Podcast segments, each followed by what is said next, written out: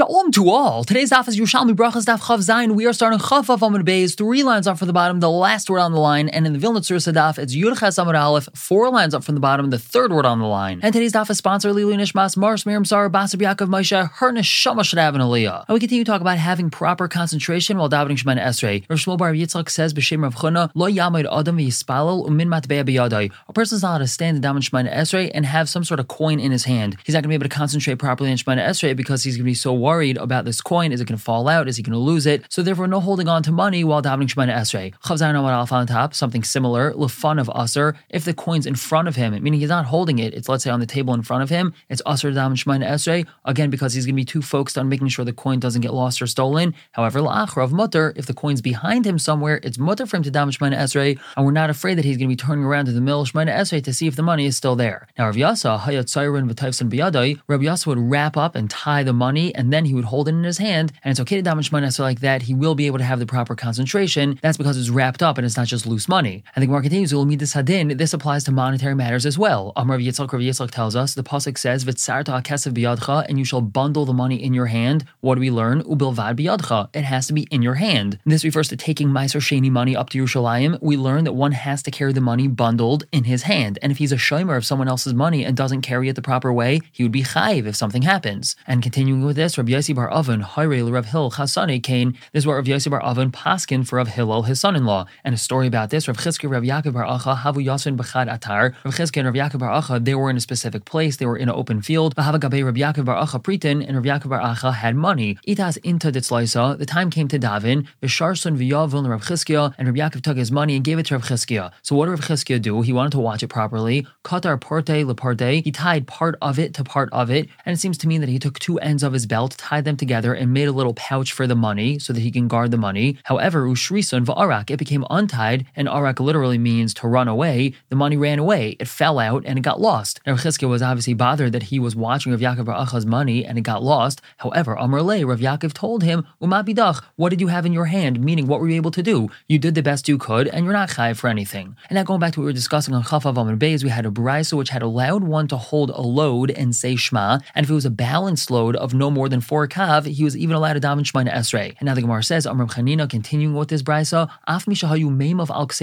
even if someone had his waters on his shoulder, hareza kar Shema mispalel, he can say Shema and daven Shema to Esrei. Now, what does this mean that he had this water on his shoulder? So this is referring specifically to water being used in the process of the paraduma. We know that the paraduma was burnt into ashes, and then it was mixed with spring water with mayim chayim, and then this was used to sprinkle on a person who was tamei mace. Now, when a person has the spring water, he always has to have attention on it. If he's mesiach from it, then it becomes possible for use for the paraduma. The chiddush over here is that davening shema shema esrei is not considered like he was mesiach das. But now we have a question. Rav Chuna Amar Rav Chuna asks, Kriyashma utfila enon tzrichas kavana. Kriyashma shema esrei don't need kavana. Obviously, a person has to have kavana when he's davening shema shema esrei, and that means that when he's having kavana, he's being mesiach das from the water, so the water should not be allowed to be used. And Amar Mana he says, Kashai say kumay Rav Pinchas. I asked the following question in front of Rav Pinchas. Vafilu temer kriyashma enon tzricha kavana. Even if you want to say that kriyashma doesn't need kavana, as we learned in our Mishnah, workers can say kriyashma at the top of the tree, so they don't necessarily have to have proper kavana. Tefillah enon tzricha kavana. Are you going to say that tefillah shema esrei doesn't need kavana? We say that if a person's on top of a tree or on a wall, he would have to go down to daven shema esrei because he can't have proper kavana in the tree or on the wall. So once again, how could we say that a person is able to have this water that's supposed to be used for the paraduma on his shoulders and daven shema esrei and still be allowed to use the water and that there's no problem of hasachadas? So Rav Yossi, he answers, Kiyamte, I established this brisa, Kai Demai Rabbi Yaakov Bar Acha b'shem Rabbi Yochanan, based off of that which Rabbi Yaakov Bar Acha said in the name of Rabbi Yochanan, Higiyucha, they force you, meaning based on the questions that you have, they force you to say the following, that Saif Malachas Amayim, we're talking about the end of the Malacha of the water. What does it mean, the end of the Malacha of the water, the Paraduma? So first the water is drawn from a spring, and then afterwards the ashes of the Paraduma are mixed with the water. And that's the stage that we're referring to.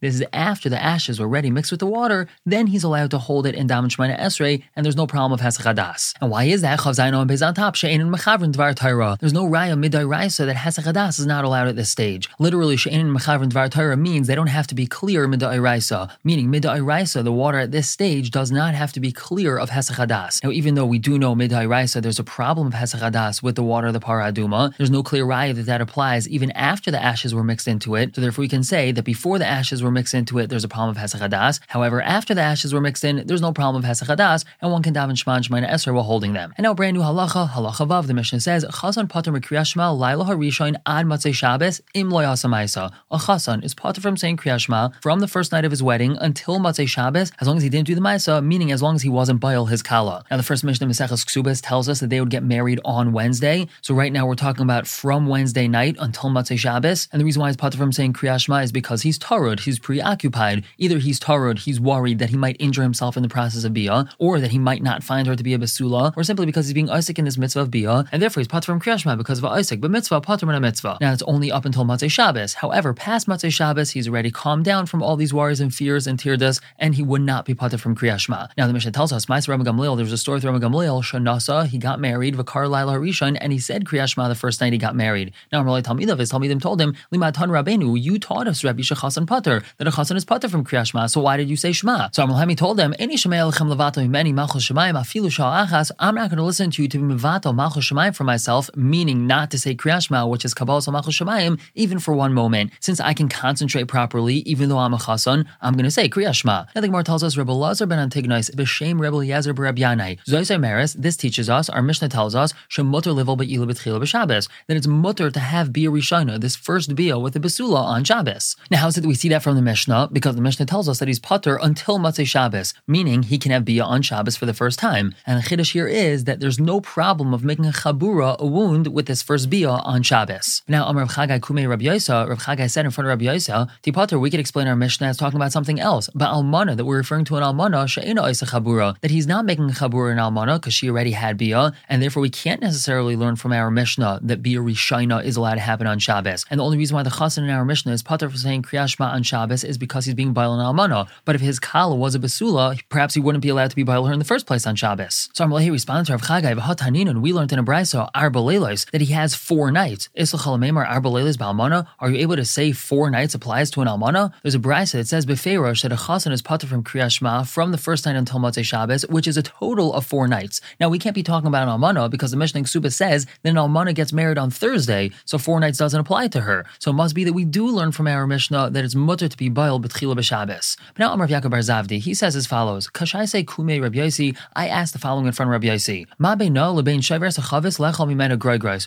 What's the difference between her, this woman who's having this beer b'tchila b'Shabbos, and breaking a barrel on Shabbos in order to get to the dried figs? Now it's mutter to break a barrel on Shabbos in order to get to the figs, and even though usually mekalkel ruining something, even though not asr dairaisa is still asr derabanan, here the barrel of figs is allowed to be broken because it's Sairech Shabbos. He needs the figs for his Shabbos party. So the question over here is that we don't need to learn from our Mishnah that Rishon is permitted on Shabbos since it's Mekalkel and it's Sairech Shabbos because Bia is actually compared to eating. So it should be mutter to be Baal B'tchila Shabbos based on this. No need to learn it from our Mishnah. So Amalei responded to him, V'mar de Basra, why don't you say the end of that Mishnah, the end of that statement that you're asking a question from? What does the end of the Mishnah say?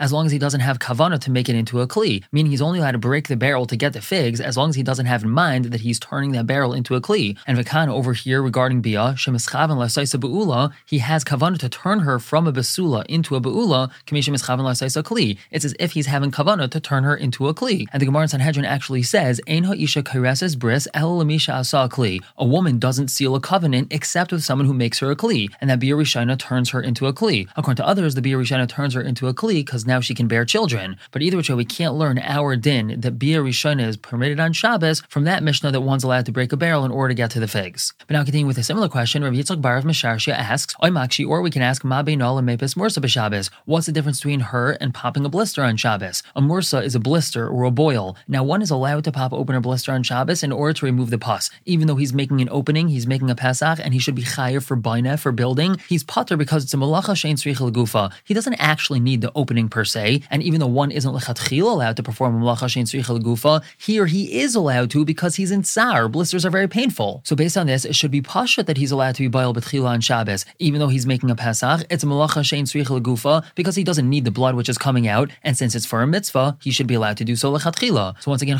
on the top, we answer Amar Le V'mar Dabasra. Say the end of that statement. What does the end of that Mapis Morsa statement tell us? He's allowed to pop that blister as long as he doesn't have kavana to make a mouth, make an opening for it. And Vikan over here, Mechavin, he does have kavana. He has kavana to turn her into a Be'ula. Kli. That's just like having kavana to turn her into a Kli. And as we had just said, that would be usr. And therefore, we have to learn this halacha that it's mutter livel b'tchil b'Shabbos from our Mishnah and not from Mapis Morsa. We're going to stop here for the day. Today, but pick up continuing to talk about being Baal B'tchila B'Shabbos. For now, everyone should have a wonderful day.